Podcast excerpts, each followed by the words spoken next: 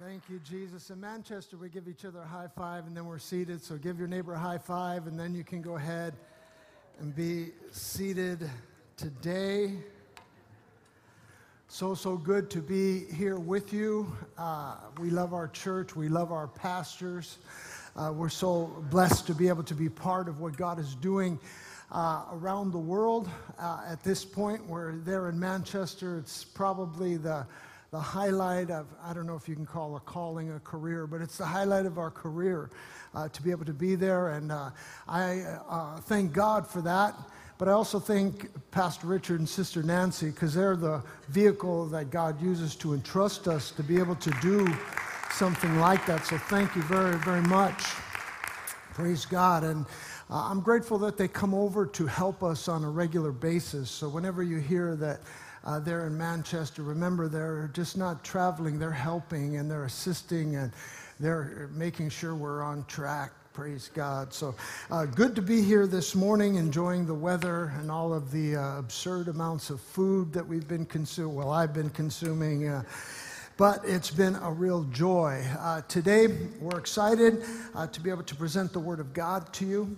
Uh, I had selected this message uh, a number of weeks back and kind of felt like this is what uh, God kind of wanted me to do, but you know, as every pastor knows, you get a little bit unsure as to exact right message. But after last night's uh, tremendous victory by Tyson Fury over Deontay Wilder, uh, I think this is exactly the message that uh, we need today. If you're not familiar with boxing, Tyson Fury is the great boxer from Wythenshawe, Greater Manchester, which is, we have people from Wythenshawe that live there. So we're proud of him with all of his flaws. We're proud of him. And so uh, we're just glad finally, man, a Brit won. Praise God. So uh, were encouraged. And I should say this, man, when Ruiz beat uh, Anthony Joshua a while back, Pastor Richard was texting me at 3 in the morning, Viva la raza, you know, I'm like, I'm asleep, man. Praise God. Open your Bibles up to the book of Nehemiah, chapter 4. Nehemiah, chapter 4. Title of our message this morning is Knocked Down, but Not Out knocked down, but not out. If you're going to serve God with a full heart, if you're going to go beyond religiosity and maintain relationship with God and desire to serve Him in any capacity above the basics, I would like to tell you that you will, uh, as you know already, uh, endure and have to go through much battles there, there, there's onslaught of the enemy that each one of us will face, and it never comes in the form of, well, hey, tomorrow night we're going to have a fight. Tomorrow night it's going to be you against the devil. Hey, this trial, it's going to happen next week on Thursday or next year in 2021. Never comes like it's out of the blue. It's shocking. You don't expect it. You almost can't even comprehend it. It makes you reel back and you sit there and go, What's going on? And we tend to lose our minds when we have trials of this nature. We tend to forget that this is part of what it means to be a Christian. And the reality is, is that we will be knocked down. And what is it that knocks us down? There's a word that we all know about, and I want to talk about this morning, and that word is discouragement. It is a word that we all experience. And yet, it's a word that can devastate us so very quickly. Even the most seasoned warriors, if they allow this to creep into their spirit, into their families, into their marriage, into their ministry, before you know it, man, you're, you're, you're, you're not enjoying Christianity anymore. Instead of enjoying the blessings of God, you're looking at everything as, as hardship and difficulties. And I'd like to tell you, New Harvest Norwalk, you guys are warriors. We look towards you from the uh, UK to what God's doing here for, for uh, exampleship and encouragement and uh, the way it should be done, the way Christ like people live. So, as warriors, you cannot afford the luxury of discouragement. I'm not saying that you are not going to receive it, I'm saying you must deal with it and that's my hope in this message today is to be able to help you with it today. Nehemiah in this fourth chapter is going through some difficult times. God has already given him the vision of what he was supposed to do. He had already had some kind of miraculous help in going to the government officials to rebuild the walls of Jerusalem. And he explained what he wanted, and they gave him what he needed. And it was a Holy Ghost thing, man. It was an exciting thing that things were going to happen the way that God had put in his heart. But like all building projects, you face opposition, face difficulties. Try to build your marriage, you face difficulties. Try to build your ministry, you face difficulties. Try to get a better job and progress and believe God for greater things. Difficulties come in, and that's where Nehemiah was. We'll be reading out of the passage. You just want to hold your finger there for a minute on Nehemiah chapter 4.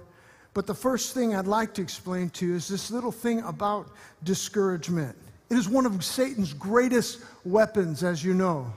It is one of those weapons that he uses. Some of you have heard this fable. It's happened. Many people have talked about it. I've seen it in internet memes before. But you've heard this fable where the Satan was having a sale, and he had all of his tools out there that he was selling. And he had envy and hate and malice and all the ones that were there, and they all had price tags on. And then they came to the one weapon of discouragement, and it had a high, high price on it. And the people who were perusing his wares asked him, Why is that one so high? And he says, Because this works on every level and every kind of Christian. And that is true that all of us face discouragement. And it can assault us and it can stop us and it can make us lose out and miss out on the blessings of God. And as we read through the Bible, you read that good people of old became discouraged. These, these powerful men of faith like Moses and David and Elijah, they went through difficult times. Even the entire tribe of Judah went through a difficult season where they were feeling this uh, discouragement that was there.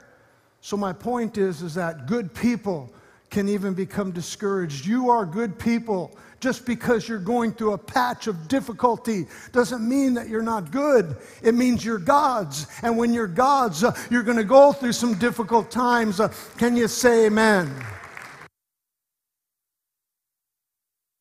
The problem with discouragement is that it stifles God's work sometimes.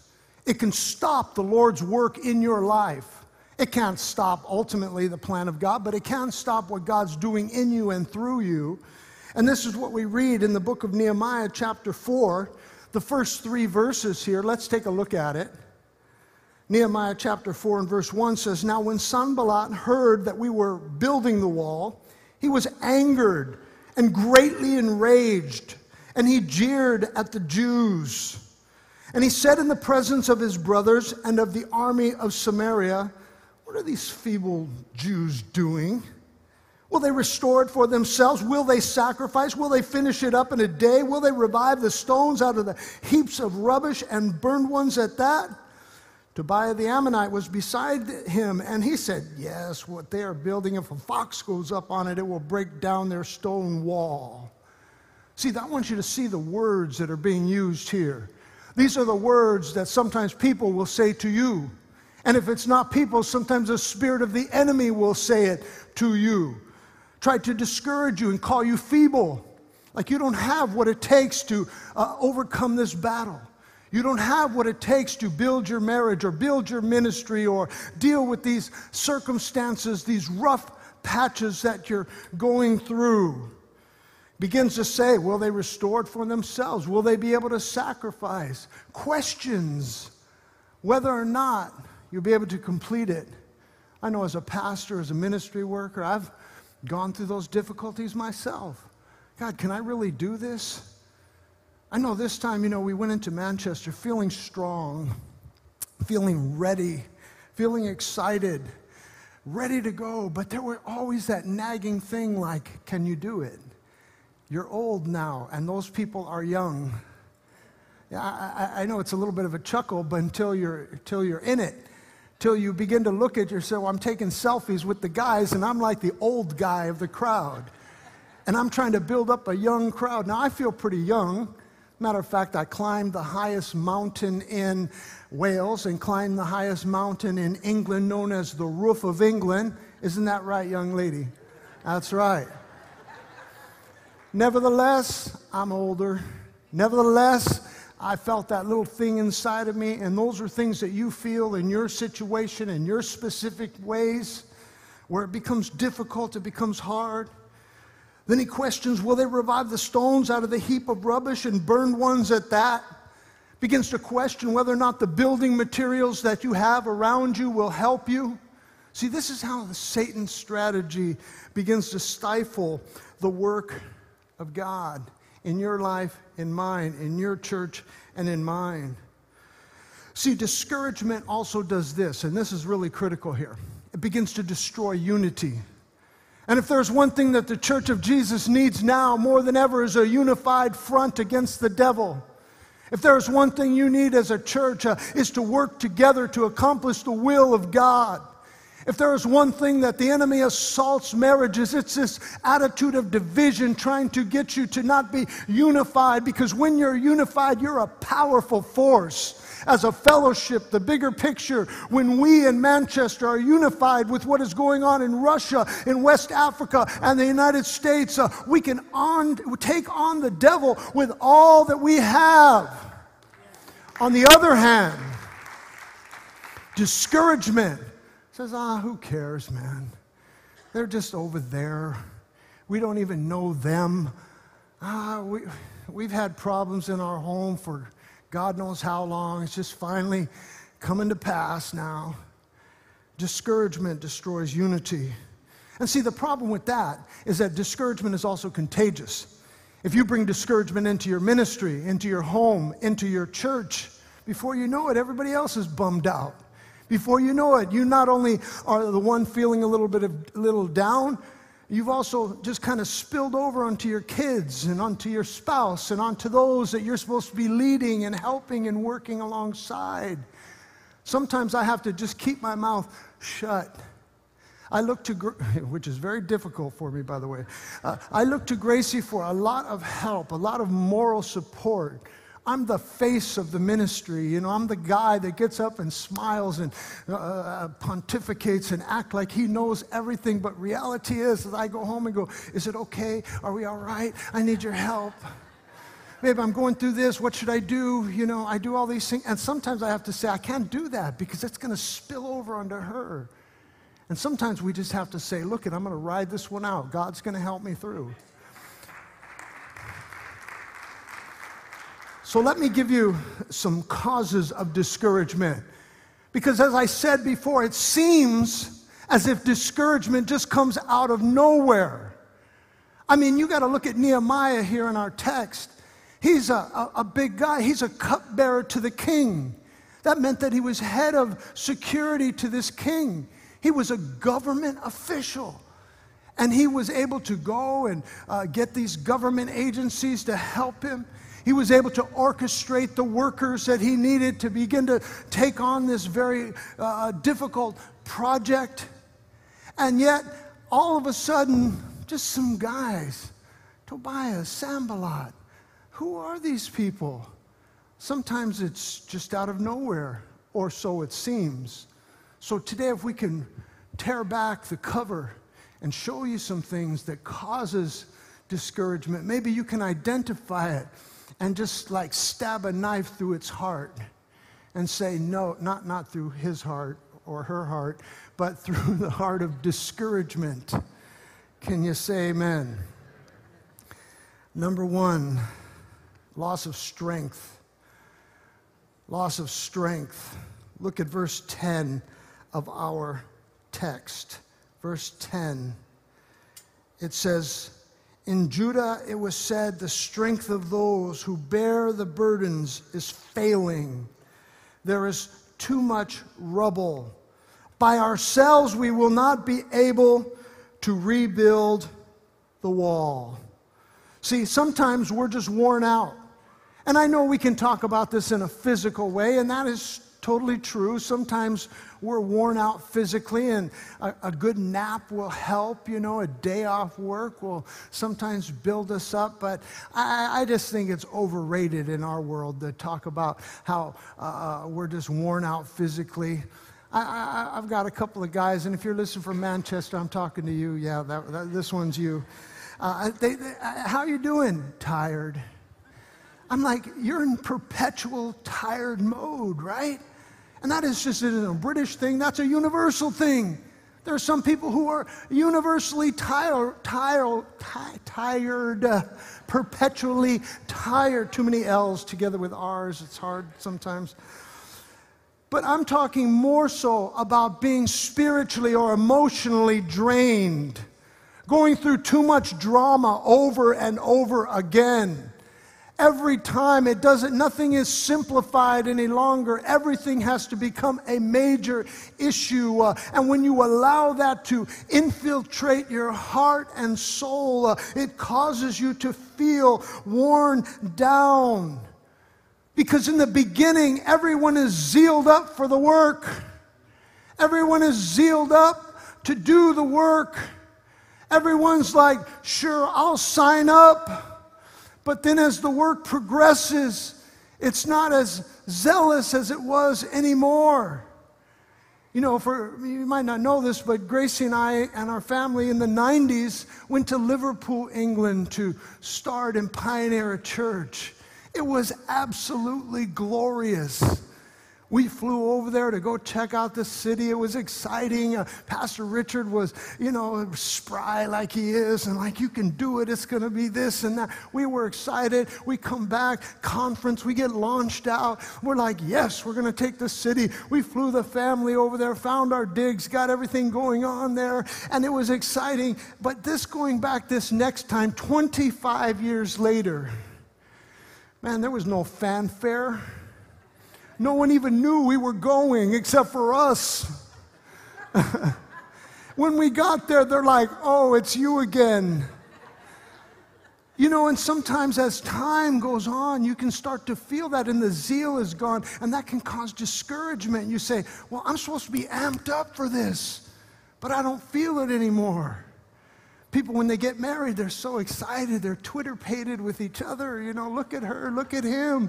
Oh, he's so handsome. Oh, she's so beautiful. And after a while, you know, a few pounds, a few kids, a few trials, a few this, a few that.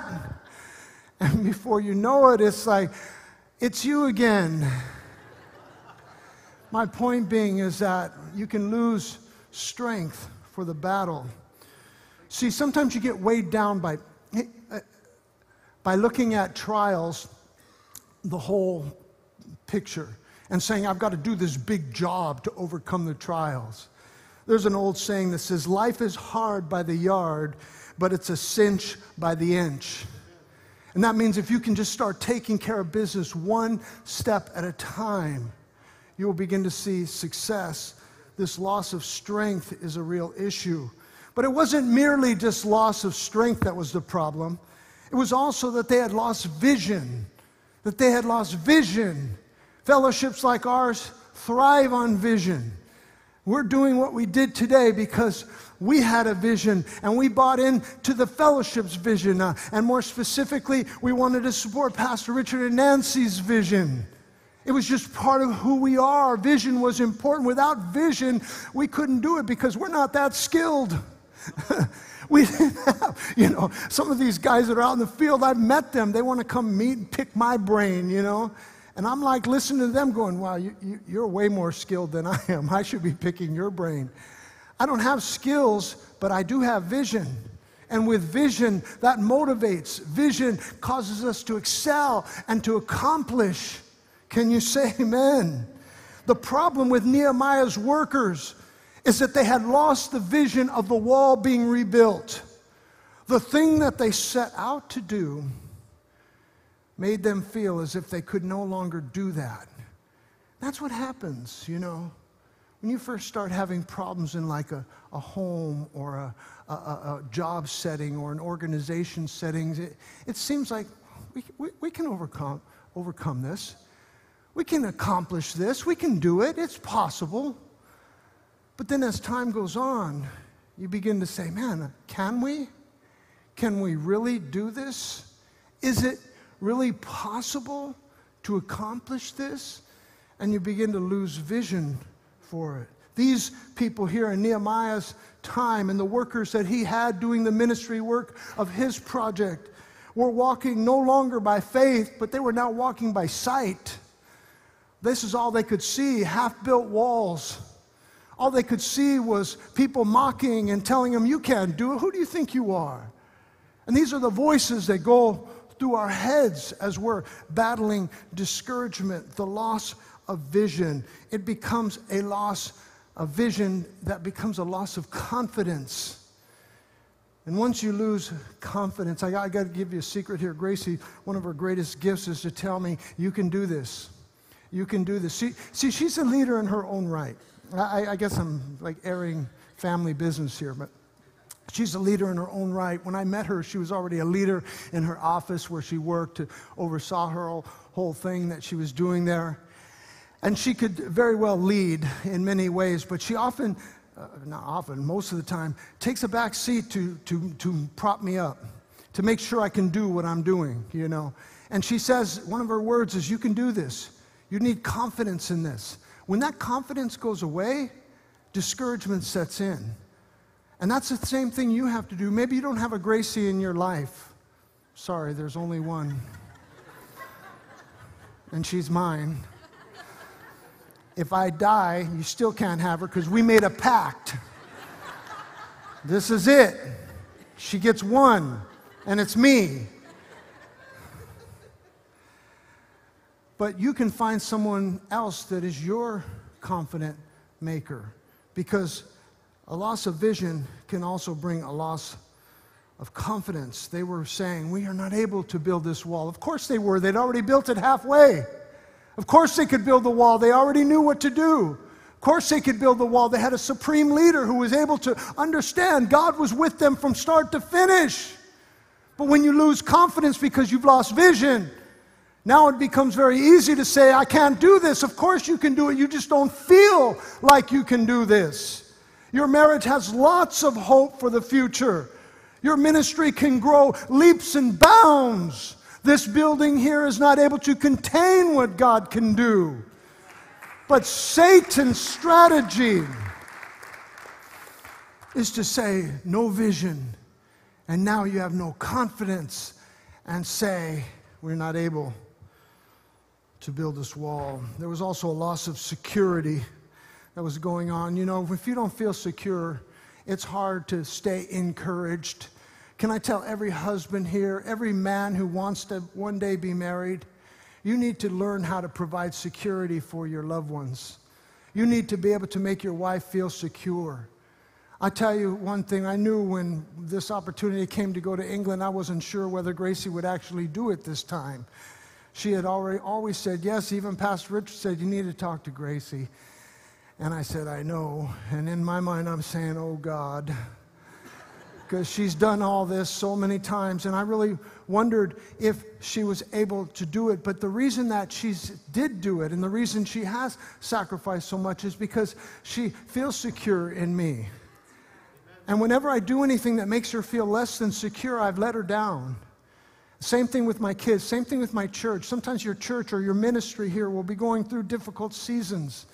And if you're just there as the leader going, well, guys, so and so left, and you know, this group's not here, and no one wants to show up on time, but thank God you're here. That doesn't give any security. That makes people feel insecure. You have to be able to say, look at man, we've got four of the most powerful people in this room right here, and we can do the will of God because our God is with us in all seasons of life. But a loss of security can cause you to feel discouragement. So, what's the cure? What's the cures? And it's not just one, there's, there's many. And there's some that we're going to lay out for you here this morning as we're winding down. But we see in verse 13, look with me in uh, Nehemiah chapter 4 and verse 13. So after he had gotten all this words from these naysayers, after the people of God were feeling discouraged because of real life situations that were going on, what was Nehemiah's response? his response was this in verse 13. So, in the lowest parts of the space behind the wall, in open places, I stationed the people by their clans with their swords, their spears, and their bows. What did he do? He armed them. He armed them. That may sound, you know, something that we all say, trite. It might be a, a, a cliche that we are, are warriors and we need to do this. But, you know, sometimes it's amazing even in a fight, you know, people will be in a fight, a physical fight, and, and instead of grabbing a weapon, they just kind of cower. Instead of picking something up and, and, and trying to defend and trying to overtake. You know, it's amazing what you can do if you pick up a weapon. It's amazing the damage you can inflict upon the enemy once you arm yourself. It, it, it's powerful when you think about it. One person with one weapon can do so much damage to the opposition. What am I saying to you today? One person with one weapon from God uh, can overcome discouragement like you've never seen before. Sometimes we're discouraged because we're not arming ourselves. We're not reading this word and applying it to our lives. We're not involved in the things where we should be involved in. We're allowing discouragement to dictate the dynamics of our life. Yeah, you ought to tweet that one. Discouragement to dictate the dynamics of our life instead of allowing the Word of God to dictate the path forward. he armed them, but he didn't just stop there. He assured his people. Look at verse 14 of our text here. Verse 14, I, uh, Nehemiah chapter 4. It says, And I looked and arose, and I said to the nobles and to the officials and to the rest of the people, Do not be afraid of them. Remember the Lord who is great and awesome, and fight for your brothers, your sons, your daughters, your wives, and your homes. I like how he did it, and I think it's uh, significant the wording that's used here. Not once did he say, Oh, you know, this guy, he meant that, he said that. He didn't address them. In other words, he, said, he ignored them and said, I want you to focus on the positive. I want you to focus on the plan. I want you to know that the Lord is with you. Remember, sometimes we need to use our memories for good things. See, you know how husbands and wives can be sometimes. You can remember things from way gone by. You can't remember to bring home milk for dinner, but you can remember what he said or what she said or what little thing. It's shocking how good the memory can be on these negative things. It's so shocking, it makes me angry. but the truth is, sometimes we have to use our minds to remember things that God has said. Remember messages that have God has entrenched in our hearts. Remember why you're there and what you're doing. He assured these people that God was with them, that God can do it. Brother, your marriage may be in disarray. You've got to assure your wife that God is with you. And if she mocks you, you ignore that. You continue on. You continue on. Ladies, I know you're the sometimes the stalwarts of the family and the home, but even if things are not going well with your kids or, or, or with your life, uh, you can just say, God is with me and God is going to help me. And there are many women in the Bible that God came through in desperate situations. Uh, remember what the Lord has done. Assure yourself, just like Nehemiah assured his people. He not only did that, he aroused his people he aroused his people. Sometimes we need to be inspired. Sometimes we need to have self inspiration, self motivation. You know, I, am not alone in Manchester. I have a very good church, and I have a, a lot of good people there that love God, and uh, I'm excited to be able to be there. But honestly, you know, when you're uh, uh, an American anywhere other than America, you feel like a fish out of water. I can try to dress like a Brit. I know British words. I know how to function in British society. But no matter what it comes down to I'm always going to be American Tom. And there's no way of getting around that. And so sometimes I feel, it's not always accurate, but I feel like you do alone. And I don't have people to say, it's okay. We don't care that you're an American. We don't care that you're this way. We love you. That's ridiculous. No one's going to do that for me, is there? Are they? And I can go to Grace and tap on her one more time. Hey, can you encourage me? Can you build me up?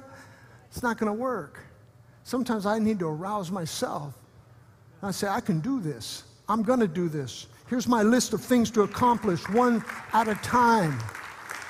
You know, and it's amazing in times of discouragement, if you'll begin to list your accomplishments of all the things that you've done and all the things that you have accomplished, it's amazing. I, I, need to move on, but I just want to say this that, that it was uh, uh, about a year ago that it wasn't a big discouraging time. It was a typical discouragement. I was saying we were having all these building issues, which is like a constant problem in our, our city there, that the building problems and stuff. Uh, and so I made a list of all the things that we had done uh, w- since we had been there all of the ministries that had been improved and what we felt like we had accomplished and, and at the moment, the building was giving me a lot of grief, so I put down all the things that we had done to improve on the building. When I got done, I showed it to our associate pastor. I said, Look at all the things we've done. Even he was shocked. And I was amazed at how much we had accomplished. I had to arouse myself. You might want to do that as well in your situation, in your circumstance, in your marriage, your home, your family. Not only did he arouse him, but he assembled these people. He assembled the people. In verse 19 and 20, he said, Hey, we're spread out, but we're going to have a trumpet. And when that trumpet sounds, I want you to come to this rallying point. And I want you to know today, brothers and sisters, that we need to be able to assemble ourselves together in a unified manner. Make sure that you're doing your part to stay stuck together with that one that might be discouraged. Because few people come into your church, into your home, into your job and go, you know what? I'm discouraged. Hey, bro, how you doing? Discouraged. You never hear that. No one's going to say that. We're way too proud most of the time. But a lot of people are discouraged. Here in an auditorium this size, it's quite possible that 50 to 60% of the people sitting here today are discouraged. You might not know it. They're going to be, God bless you, and walk out. But my point being is that when we assemble ourselves together, here's what Hebrews 10 and verse 25, 23, 24, and 25 says Let us hold unswervingly to the hope we profess. Unswervingly. Even in times of discouragement, we hold on to the hope. Even in times of despondency and dejection, we hold on to the hope of the gospel. Even if all things are crumbling around you and everything is going to hell in a handbasket, we say to ourselves, uh, I hold unswervingly to the hope of the gospel. And why? Why do we do that? For he who promised is faithful. God is faithful. You're not faithful. I'm not faithful. Your church might let you down. The reality is, people will let you down. The government might not come through. But the reality is, God will come through because he who promised these things is faithful. And then verse 24 gives us our marching orders. Hebrews 10 24. And let us consider. Use some brain power. Take some time to think on some good things. Work out an action plan, a battle plan of how we may spur one another on toward love and good deeds. See, that's the problem. We come to church going, Lord, I want to receive. We come to church saying, Lord, bless me. Sometimes we come to church just saying, I need a miracle. And none of those things are wrong in and of themselves, but they're just a small slice of the pie. This passage is telling us let us come together. Let us assemble ourselves so we can spur one another on to good works. That is our job. We need to squash discouragement in other people's lives. And all of you veterans of the faith out there, you all know this is true. That when you squash discouragement in someone else's life, it comes back on you. And you start feeling encouraged. You start feeling strengthened. Before you know it, you want to kick some demonic tail, you know? It's just how it works. And then verse 25, Hebrews 10 23, we read 24, 25, not giving up meeting together as some are in the habit of doing. I don't want to spend a lot of time on this because I'm not nitpicking on YouTube or any online type of ministry because they have their place and they have value, but there's some things that you can never get from a YouTube teaching. There's some things that you can never get from a podcast. You can go to newharvestuk.com and sign up for our podcast if you like to, but I want to tell you.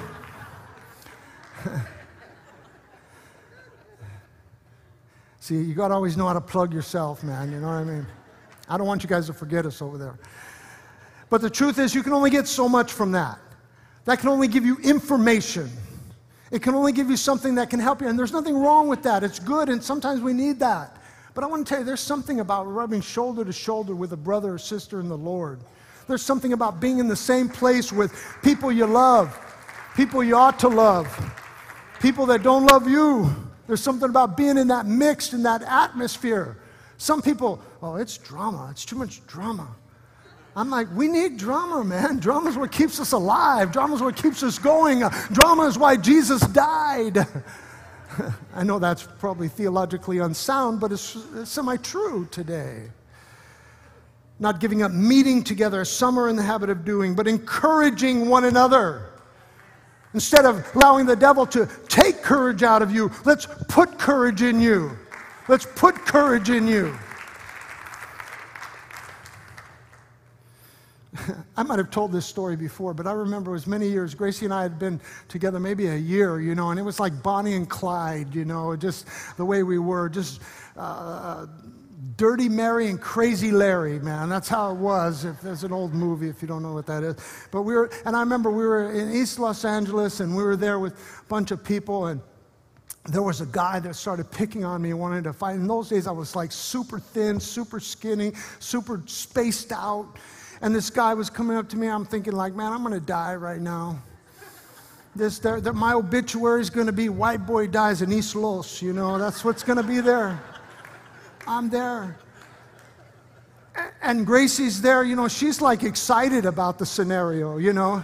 And she's going, come on, man, you know.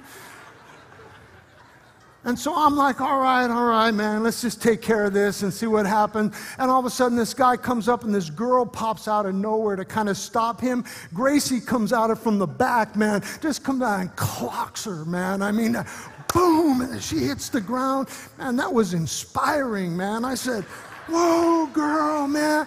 It was like, boom, boom, boom. Before you knew it, it was a big war.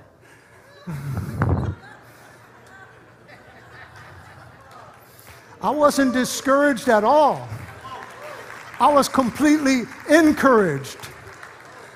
It's amazing what you can do to encourage someone when you're around each other. And you say, Well, I've already been doing it. I've been doing that for years. I'm, I'm an old timer here in the church. Well, praise God for you. But the Bible says here, and all the more as you see the day approaching. It needs to increase. How can you encourage someone in a greater way, and in a greater degree? Finding new ways. Be creative. Be creative.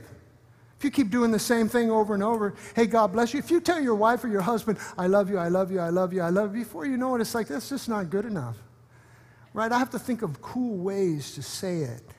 It's easy for me because I like words, so I'm like this wordsmith. I have no problem looking up words in a thesaurus and finding synonyms that mean things, and I tell her things, and she doesn't know what I'm saying, but I just tell her, like, hey, but my point being is that we need to be creative in our encouragement with each other different ways and different factions, different uh, uh, um, opportunities.